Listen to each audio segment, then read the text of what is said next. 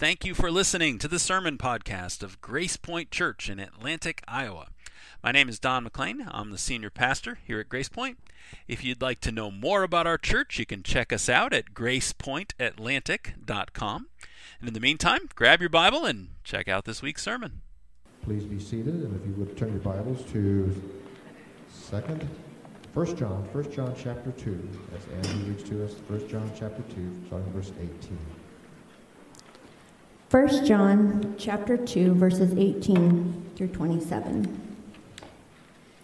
Children, it is the last hour, and as you have heard that Antichrist is coming, so now many Antichrists have come. Therefore we know that it is the last hour. They went out from us, but they were not of us. For if they had been of us, they would have continued with us. But they went out that it might become plain that they all are not of us. But you have been anointed by the Holy One, and you all have knowledge. I write to you, not because you do not know the truth, but because you know it, and because no lie is of the truth. Who is the liar but he who denies that Jesus is the Christ? This is the Antichrist, he who denies the Father and the Son. No one who denies the Son has the Father. Whoever confesses the Son has the Father also. Let what you heard from the beginning abide in you. And what you heard from the beginning abides in you, then you too will abide in the Son and in the Father. And this is the promise that he made to us eternal life. I write these things to you about those who are trying to deceive you, but the anointing that you received from him abides in you and you have no need that anyone should teach you. But as his, excuse me, but as his anointing teaches you about everything and is true and is no lie, just as it has taught you, abide in him. The word of the Lord.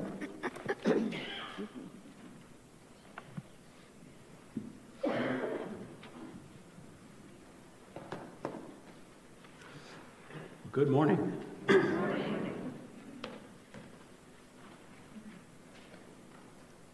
Thank you, Angie, for reading, worship team for leading us. We are going to get right into that passage, so please turn to 1 John if you didn't. Uh, I also wanted to ask you to pray, be praying this week for our middle school students. Uh, if you notice, there seems to be a dearth of middle schoolers. it's because they're up at Hidden Acres, our district's uh, camp up in Dayton, uh, Iowa. And um, Pastor Andrew's up there. He took uh, some of our youth leaders, and I, they took like seven or eight uh, junior high students, middle school students who are up there at, at, uh, at Hidden Acres for the Winter Blast Retreat. That's always a good one. Um, not that the other ones aren't, but we have found in our church's ministry that students really respond to that Winter Blast Retreat. So when you think of your church this week, uh, remember to pray for them. Pray for those junior high students that some of those things that they learned this week will take, take root in their hearts. I know that they would appreciate it and Andrew would appreciate it for sure if you'd be praying for them. So, uh, yeah, let's do that right now. Oh, actually, I was also going to just remind folks that we are uh, sharing the Lord's Supper today. So, if you, hopefully, you got one of these little uh, cups when you came in. If you did not, we will bring you one. And if you're worshiping with us online, we encourage you to participate with us. Uh, go get some crackers and some juice, even, even now, here at the beginning of the sermon, or when we get to that point in the service, so that you can participate there at home as well. So, we'll be sharing the Lord's Supper together after the sermon. So, let's pray. Father, thank you so much for the chance to, to come together to worship you this morning. What a joy, what a privilege to, to fellowship, to learn, and but most of all to glorify the King, to praise our God and our Savior. And uh, we would just, in that spirit of gratitude and in that spirit of worship, we would ask you now to lead us as we study this passage. There is, uh, like Lee was saying, a lot of rich stuff in this passage this morning. And I would ask that you'd help me to communicate it clearly so we come away from this passage with a better sense of, of what you're saying here and what it means for us. And then, Lord, we invite you to just apply one or two things that each one of us really especially needs to hear this morning so that our lives are changed a little bit more by your word working in us this morning. So we thank you. We look to you now as our teacher, and we ask all this in Christ's name. Amen. Well, we don't think about it a whole lot, but counterfeiting Counterfeiting is a big problem in the world. Now, of course, when I use the word counterfeiting, we probably think of money. You think of money first of all, and with good reason. Uh, counterfeit money is, is definitely a, a thing. Uh, I've read this week that according to the U.S. Treasury, so the department of our government that keeps track of money, uh, according to the U.S. Treasury, there are somewhere between 70 million and 2 in counterfeit money in circulation right now. Right, so everybody's going to open their purses and wallets and look. Is that, is that legit? yeah, it's a real thing. I know I was on my way home from picking up my son at our, our son at college couple, several weeks ago, and uh, I, we went to a convenience store, and I was shocked when I, I, paid for my candy bar or whatever with my twenty dollar bill, and, and the guy took this pen out and he did the magic pen thing. I was like, hey, wait a minute. And, and, then I thought, well, it makes sense, right? He doesn't want me passing bad money. And so it's a real thing, right? Counterfeit money is a real thing. Uh, there's other kind of counterfeits, though. There's counterfeit drugs. Uh, that, that's actually a big problem, both legal and illegal, that cause all kinds of damage when, when there are counterfeit uh, pharmaceuticals or counterfeit drugs. Uh, counterfeit luxury items, you run into those. If you've ever visited the, a big city and somebody offered you a Rolex watch for, you know, $10, I don't mean to disappoint you, but that probably was a counterfeit. It probably wasn't a, an actual Rolex watch. Uh, I was reading just the other day that now counterfeit masks are a problem. Those N95 masks that they kind of tell us are the gold standard if you're going to wear a mask. Uh, people have been counterfeiting those now. And so I saw at least two articles in the last week uh, that was telling me how to make sure my N95 mask is, is authentic, that it's not a counterfeit. Here's another one to watch for. We also have to watch out for counterfeit doctrine. Counterfeit doctrine. And that's what we're going to talk about today. We're going to talk about how followers of Jesus Christ need to guard ourselves against the danger of counterfeit doctrine. That's the warning. Our passage starts with a warning and it controls all the rest of the passage. It's a basic warning there in the first two verses. Uh, we'll work through. Uh, we are studying, if you're visiting today, we're studying through 1 John. I didn't pick this passage today for some special reason. This is the next passage in our study through 1 John. And so we're looking at verses, uh, so, so, I'll start with verse 18 here. We have this fundamental warning in verses 18 and 19. Uh, John writes, Children, so there's that term of endearment again that we've been talking about. Children, it's the last hour. And as you have heard that Antichrist is coming, uh, so now many Antichrists have come. Therefore, we know that it is the last hour. They went out from us, but they were not of us. For if they'd been of us, they would have not they would have continued with us.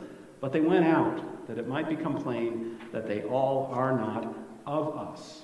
So he starts with this warning. And, and there are two terms there, two key terms that we have to know what he means by them, or else none of it makes sense. Uh, so we have to explain them.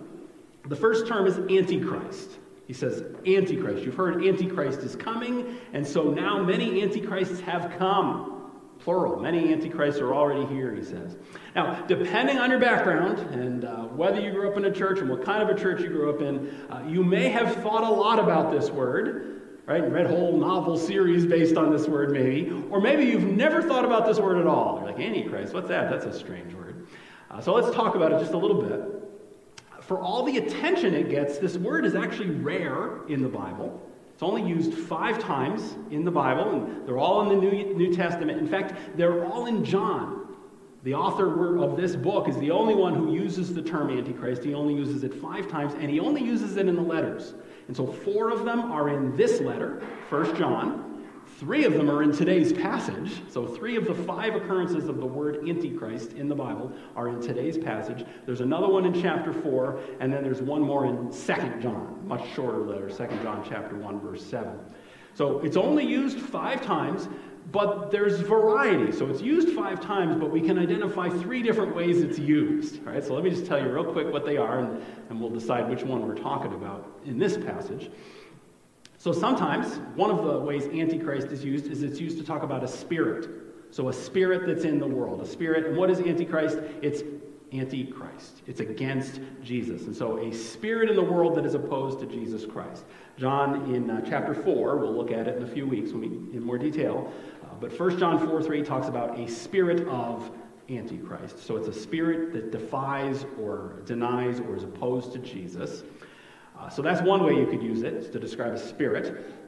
Another way to, to, to use it is to talk about a person. And if you have thought a lot about this term, this is probably the one you thought of. It's a person, a specific person, a, a great, put that in quote, great leader uh, at the very end of human history who will lead a great rebellion against Jesus, or the final rebellion against Jesus.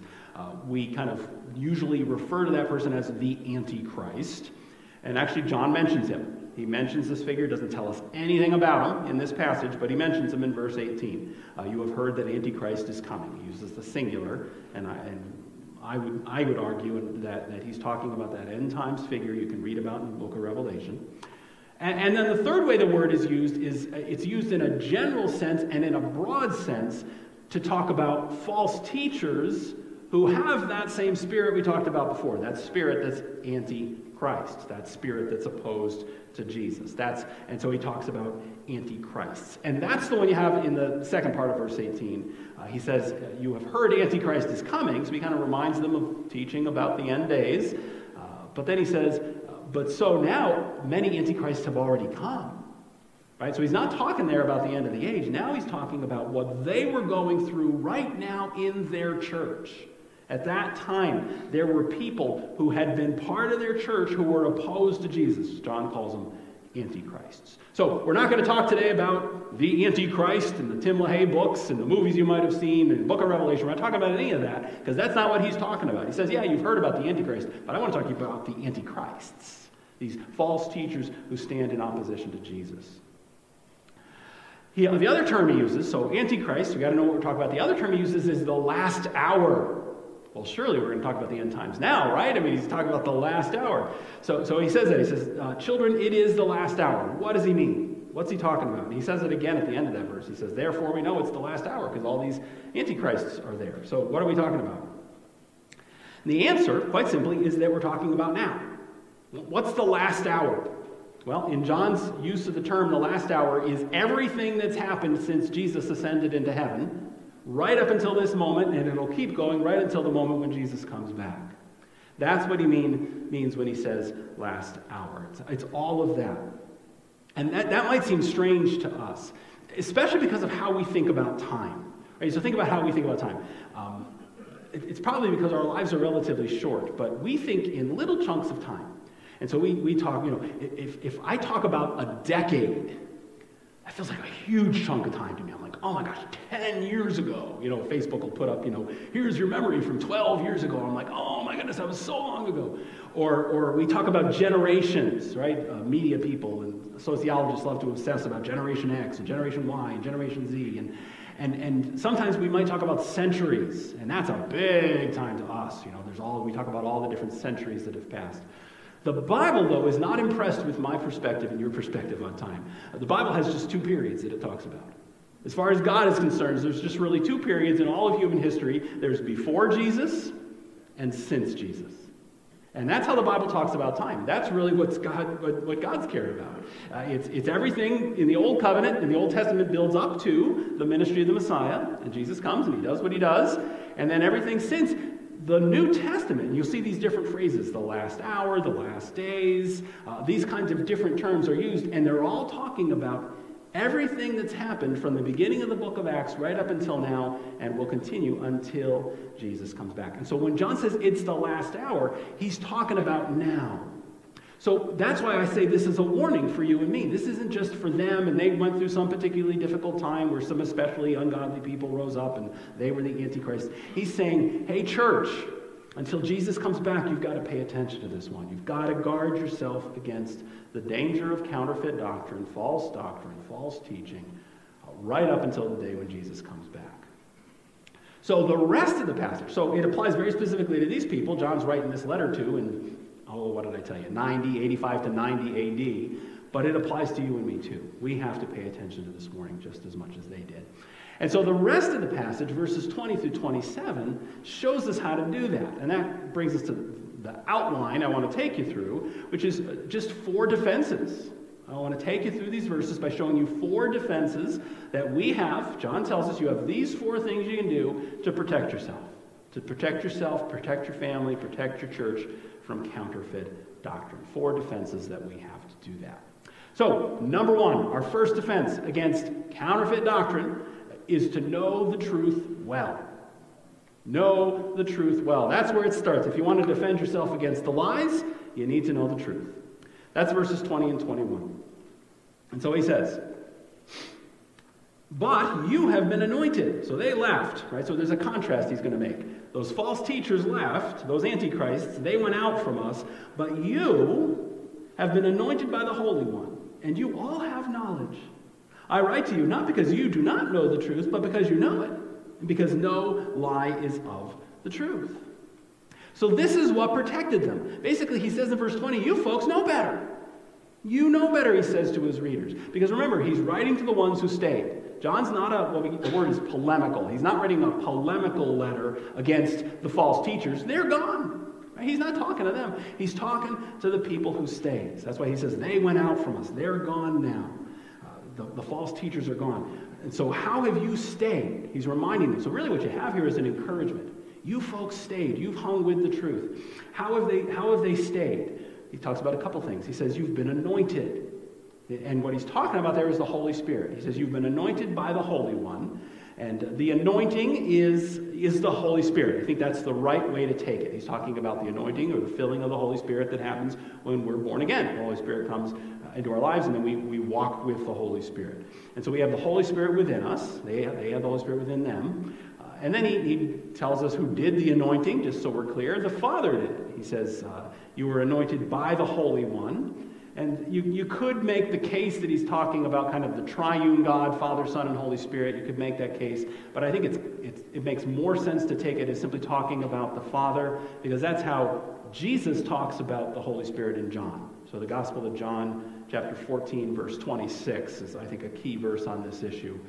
Uh, Jesus says to his disciples, The Helper, the Holy Spirit, whom the Father will send in my name, he will teach you all things. And so, who sends the Holy Spirit into the lives of believers?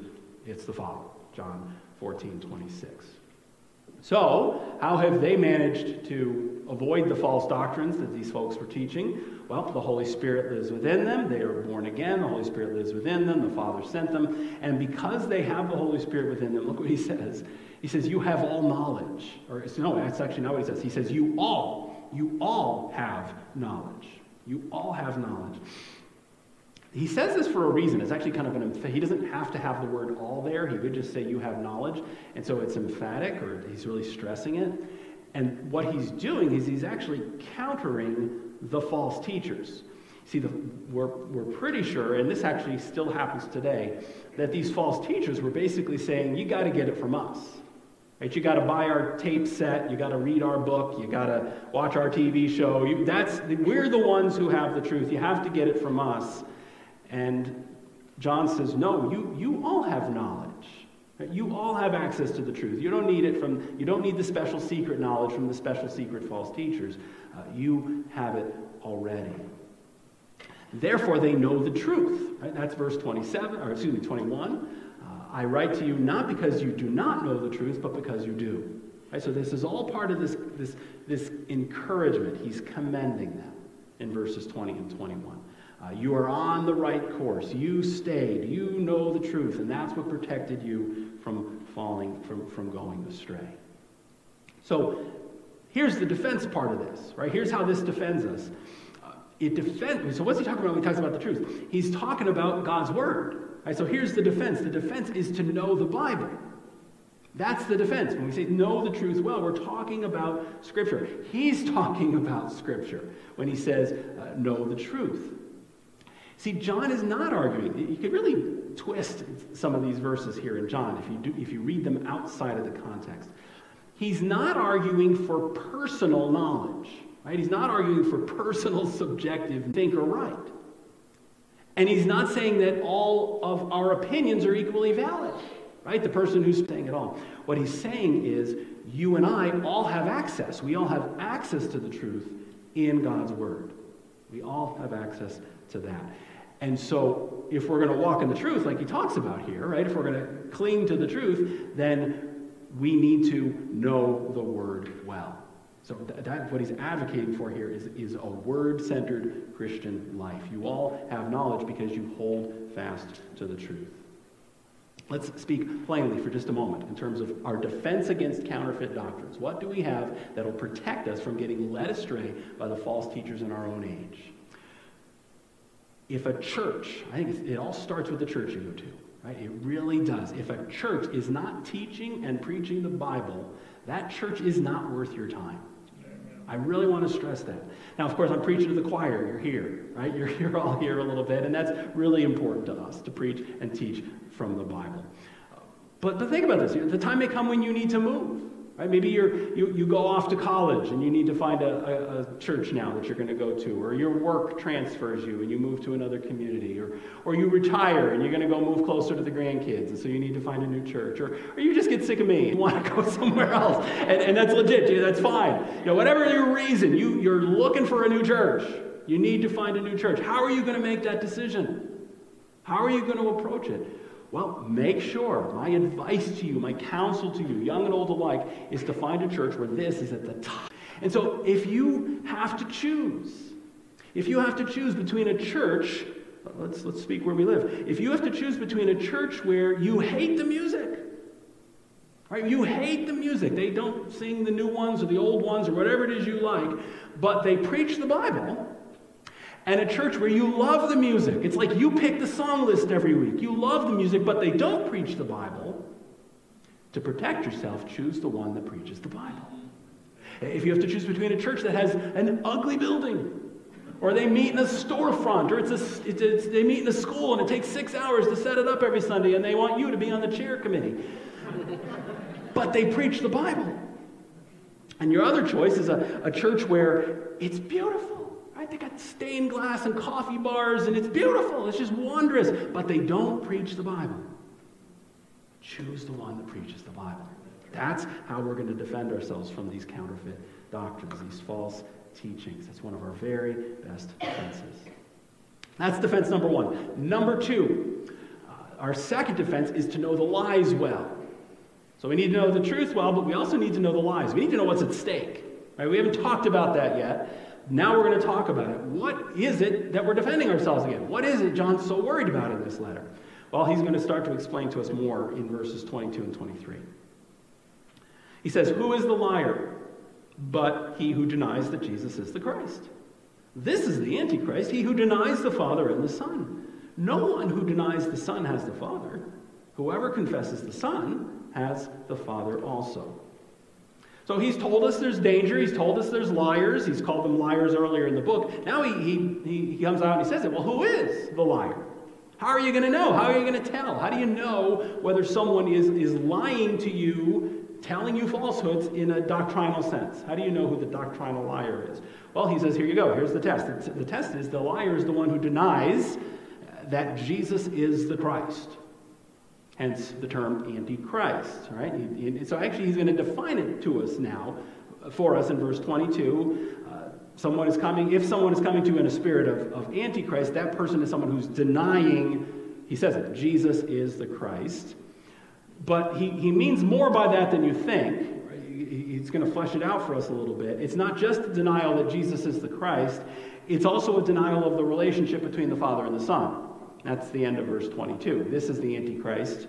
Fills in some more of his definition. It's the one who denies the Father and the Son. And then he explains that statement in verse 23 uh, No one who denies Jesus has the Father. Right? So you can't have one without the other. You can't have Jesus without the Father or the Father without Jesus. They go together. And you get snapshots here. I don't want to spend a lot of time trying to reconstruct what the false teachers the specific sect in his in this book was was teaching, but we're pretty sure they were teaching that Jesus wasn't fully God and that he was somehow subservient to or subordinate to uh, to, to, the Father in terms of equality. Uh, but you can't; they, they go together. They, they, you cannot have you can't deny Jesus and still have the Father.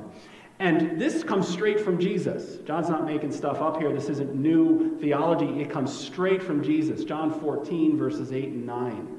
Uh, you'll remember the passage. It's on. Uh, it's at the Last Supper, and Jesus is explaining to the disciples He's the way, uh, the way, the truth, and the life. He's just said that. I'm going to go to be with the Father. And, and finally, Philip, one of the apostles, kind of loses it a little bit. He says, "Lord, show us the Father. Show us the Father, and that will be enough for us. We don't understand a lot of what you're saying, but just show us the Father." And Jesus answered Philip, "Don't you know me, Philip? Don't you know me, Philip? Even after I've been among you such a long time? Anyone who has seen me, Jesus says, has seen the Father. That's John's key, and right off of that right here in, in verse 23. If you want to know the Father, you have to know Jesus. There's no other way. And if you deny Jesus, you don't know the Father. You might think you do. You might think you do, but if you deny Jesus and what the Bible says about Jesus, you don't know the Father. And that actually gets me to the question I want to answer here. The question is, what is he talking about? Right, so he says that here's the spirit of Antichrist. It's whoever denies that Jesus is the Christ. Well, okay, what does that what does that look like? Does I just got to have those words in my statement of faith? You know, Jesus is the Christ. Is that good enough? Or is he talking about something bigger? I submit to you, he's talking about something bigger. He's actually talking about two things, and I take this from the whole letter. It's, it's the context of the letter. What, what issues, what practices does John focus on here in 1 John? Well, it's two big issues it's the person of Jesus, and it's following Jesus. And so, someone who denies the truth, the, what the Bible teaches about who Jesus is and what it takes to follow him or what's involved in following him, anyone who denies the truth about either one of those is operating in a spirit of Antichrist. So let, us just take each of those in, in turn for a couple minutes here. Start with the person. So, what is the truth about the person of Jesus? Well, the big one that John emphasizes is that Jesus is fully God and fully man. He's both. He's wholly God W H O L L Y. He's completely God. He's also holy God, H O L Y, but he's, he's completely God, fully God. But, and, and, and he emphasizes this. He emphasizes it at the beginning of the letter. We, we talked about that in the introductory sermon. Uh, Jesus is equal to the Father, he was with him in the beginning. He's not created in any sense. And so Jesus is fully God. But then in the same paragraph, John emphasized, go back to chapter 1, verses 1 through 4, he emphasized he's, he's human just like us. We saw him, we heard him, we touched him. He, he was just like us in every way except the sin. Remember, we talked about that, except for the sin. And if, that's a big emphasis in this letter, we're pretty sure it was the, the, uh, these false teachers were denying one or both of those. And, and that's his point. If we get one or the other of those wrong, we, we're, we are falling into not minor error, we're falling into major, serious error if we deny that basic uh, teaching about the nature of the person of Jesus, who Jesus is.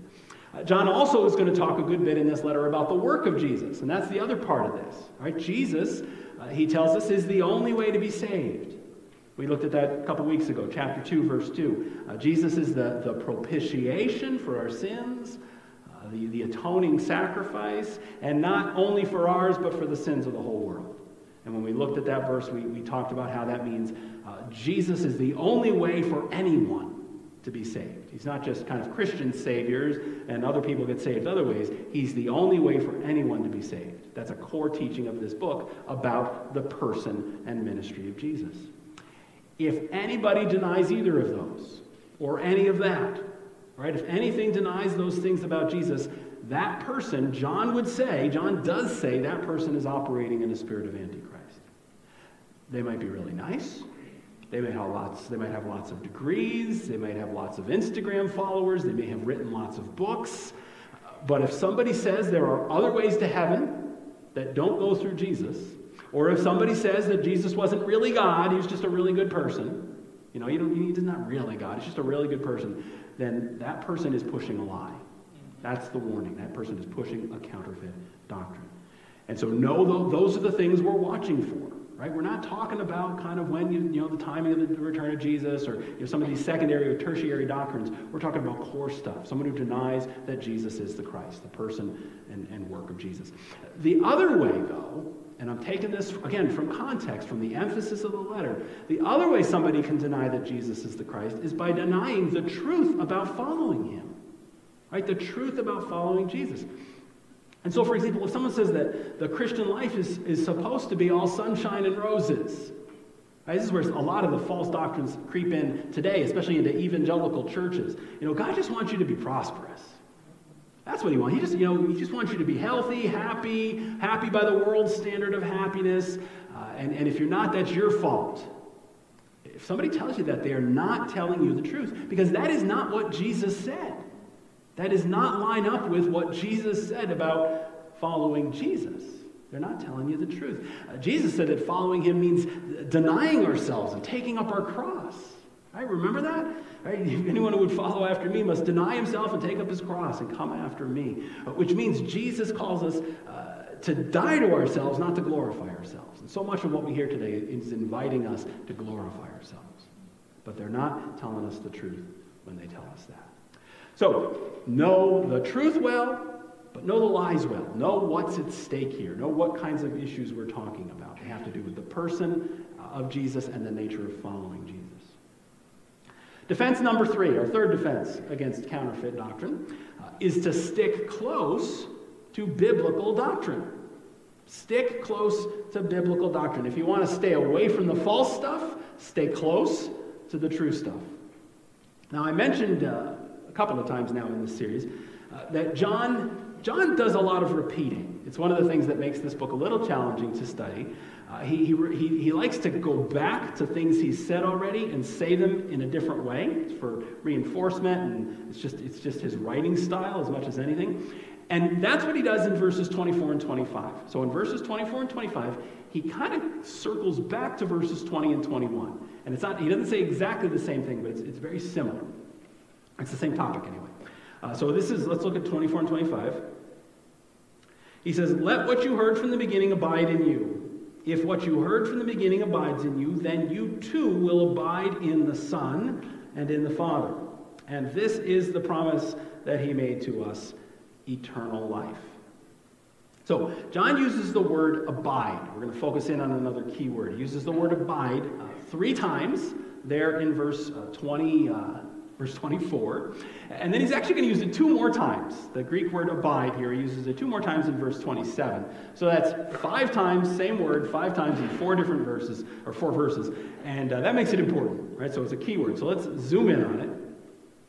This word, it may well be familiar if you've, if you've uh, spent some time in the New Testament. It's the same word Jesus uses in John. John, here we are again. Uh, like I've told you, there's lots of connections between the Gospel of John and First John. Uh, in John chapter 15, uh, it's, again, it's that night before Jesus goes to the cross, and he says this, gives the, the, the disciples this beautiful picture of a vine and branches. I am the vine, you are the branches.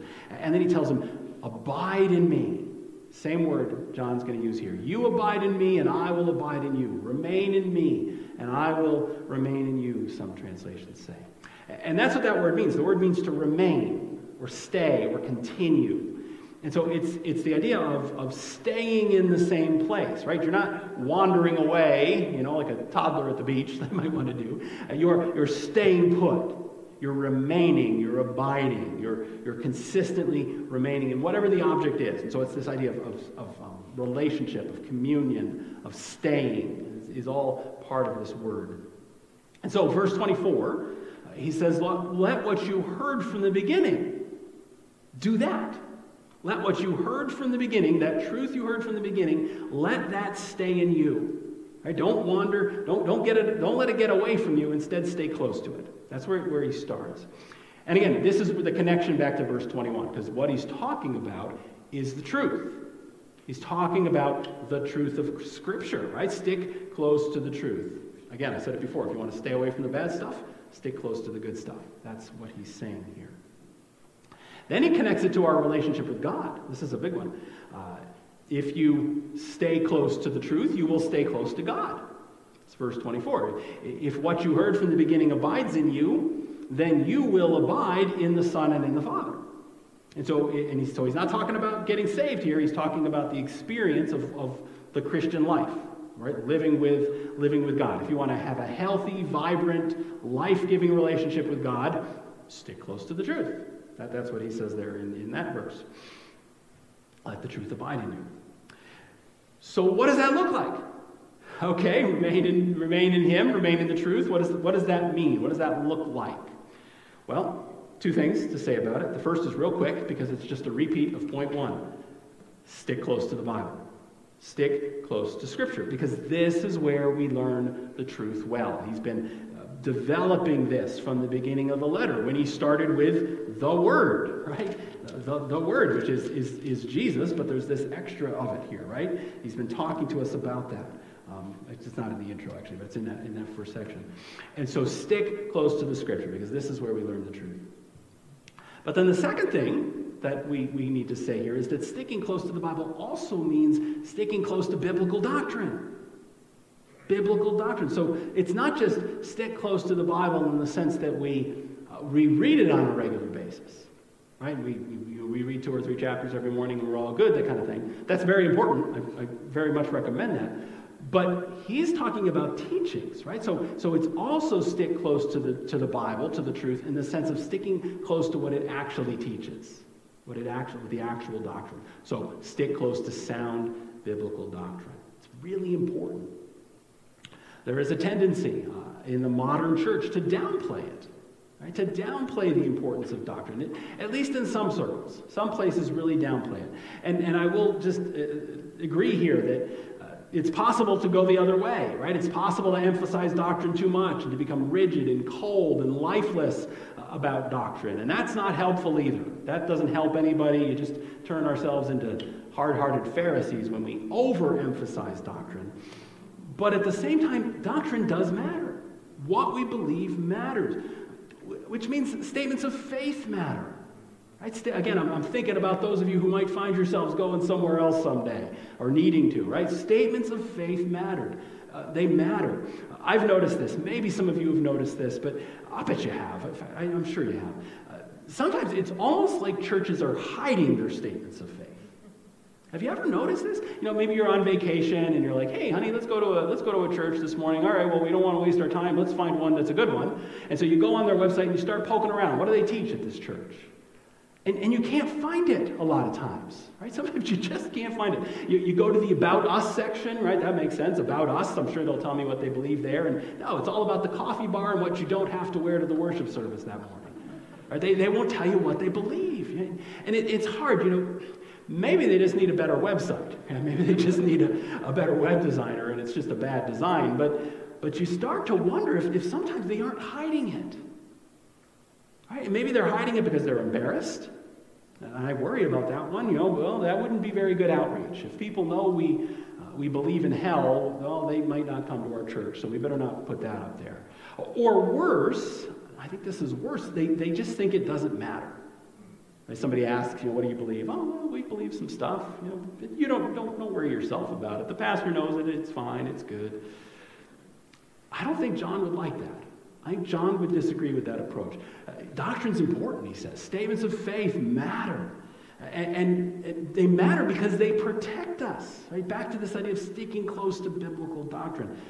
Sound biblical doctrine protects us from the dangers of counterfeit doctrine. Right? You have to know what you believe if you're going to stick close to it. So that's defense number three stick close to sound biblical doctrine. Finally, number four, defense number four against counterfeit doctrine is to stick close to Jesus. Stick close to the Lord Himself. And, and that's where this, this uh, lands in verses 26 and 27. He says, I write these things to you about those who are trying to deceive you. But the anointing, here he is repeating again, but the anointing that you received from him abides in you, and you have no need that anyone should teach you. But as his anointing teaches you about everything, it is true and is no lie, just as it is taught you, abide in him. So, verse 26 summarizes uh, what he was just talking about, right? It's a reminder of what's at stake. There are people who want to deceive you, right? So, that's, excuse me, that's what I'm writing to you about. I'm writing to you about these people who are trying to deceive you. And he, it's a warning and it's equipping, which is how we've approached this this morning. He's equipping them and us to defend ourselves. Uh, and then he says, uh, those who are trying to deceive you, well, he's talking about those false teachers. That's probably obvious, but let's just be clear about it. He's talking about the antichrists that he was talking about back in verses 18 and 19. And so, again, the issues are issues about Jesus. We're not talking about good faith disagreements about secondary or third, third level doctrines. We're talking about the core stuff about Jesus. There are people who intentionally or unintentionally, maybe it's the devil of maybe it's the devil behind it, but they're trying to deceive you. So that's the reminder in verse 26. Now he comes back to the anointing in verse 27. It just reminds him, you've got that anointing. You've got the Holy Spirit, God Himself abides in you, he says. He lives within you. It was, if there's that word abide, same one we looked at in verse 24. And so there's an encouragement here. The Holy Spirit, He's not going to wander away from you. He's not going to take a vacation. He's, he's, he's with you all the time. He's, he abides in you. He stays close to you. And then he makes this puzzling statement for us. He says, That's why you don't need any teaching. you don't need anyone to teach you, he says. You have no need that anyone should teach you because you have this anointing. Now, on the surface, uh, that sounds like he's saying we're all just on our own. Right? I, I, should you know, go to my office, write you a little resignation letter, and leave. Right? We, we, we don't need anybody to teach us. We, we don't need that. We can just figure it out on our own because we have the Holy Spirit. If you think about it, though, that cannot be what John is saying. That really cannot be what John is saying because what is he doing as he writes them this letter?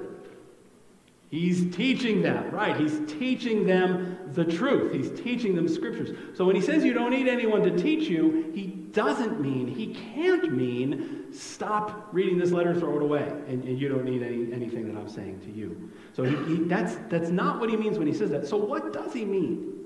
Well, if we read it in the context, these false teachers, these antichrists who are trying to lead them astray in terms of their teaching about Jesus, I think the answer when he says you don't need anyone to teach you is he's saying you don't need you don't need this new teaching.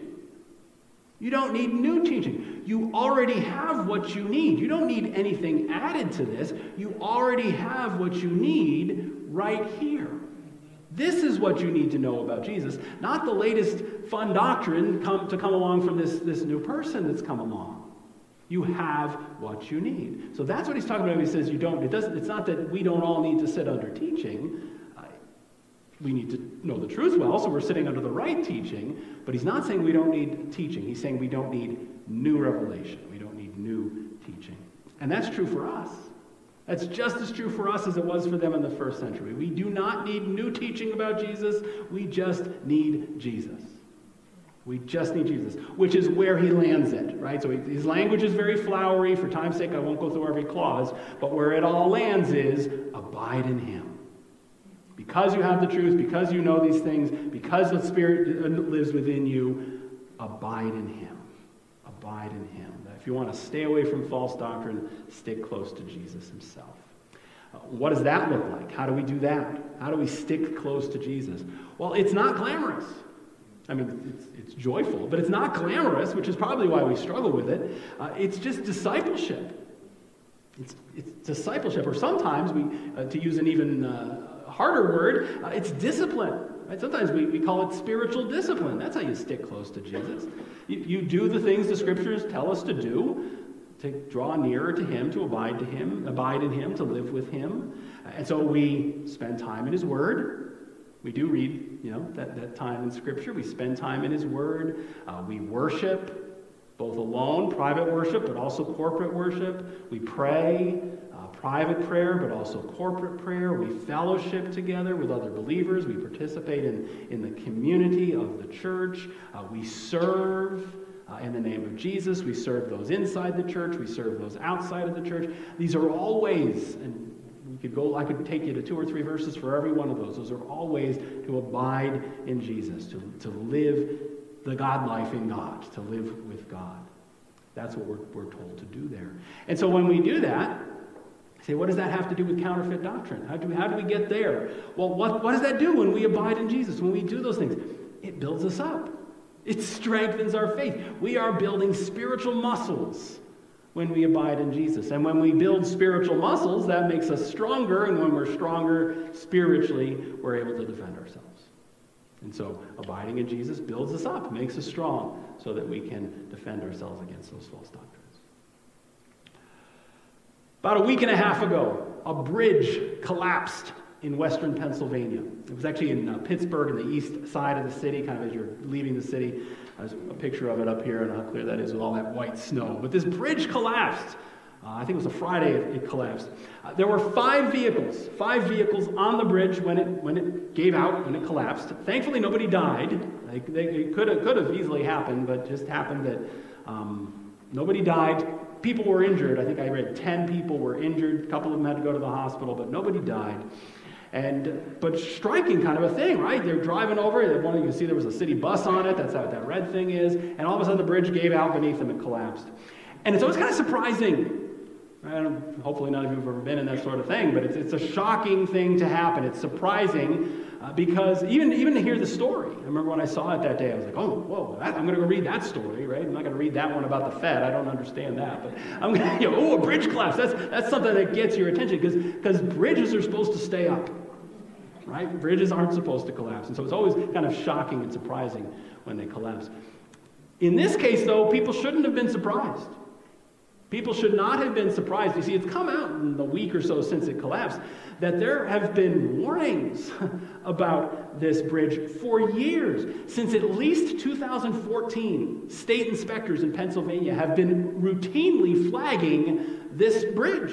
They've filed reports. This is wrong. That's wrong. This needs to be fixed as soon as possible. And they'd file these reports, and I guess they all went straight into the filing cabinet, guess, because nothing was ever done. Uh, four years ago, 2018, you say, well, those are just you know bureaucrats. Uh, in 2018, this guy was taking a walk and uh, just a private citizen, and he went underneath. You can see it's kind of a wooded area. He went underneath this bridge, and he saw one of the major support beams, I'm not an engineer, they, they called it an X beam. One of the X beams was completely rusted through. You could see the cables that were inside of it, but the beam was completely rusted through. He took a picture of it, put it on Twitter. People started retweeting it, liking it, all those things you can do, trying to get the, the state authorities to pay some attention. Again, nothing happened. Nobody did anything despite all that attention.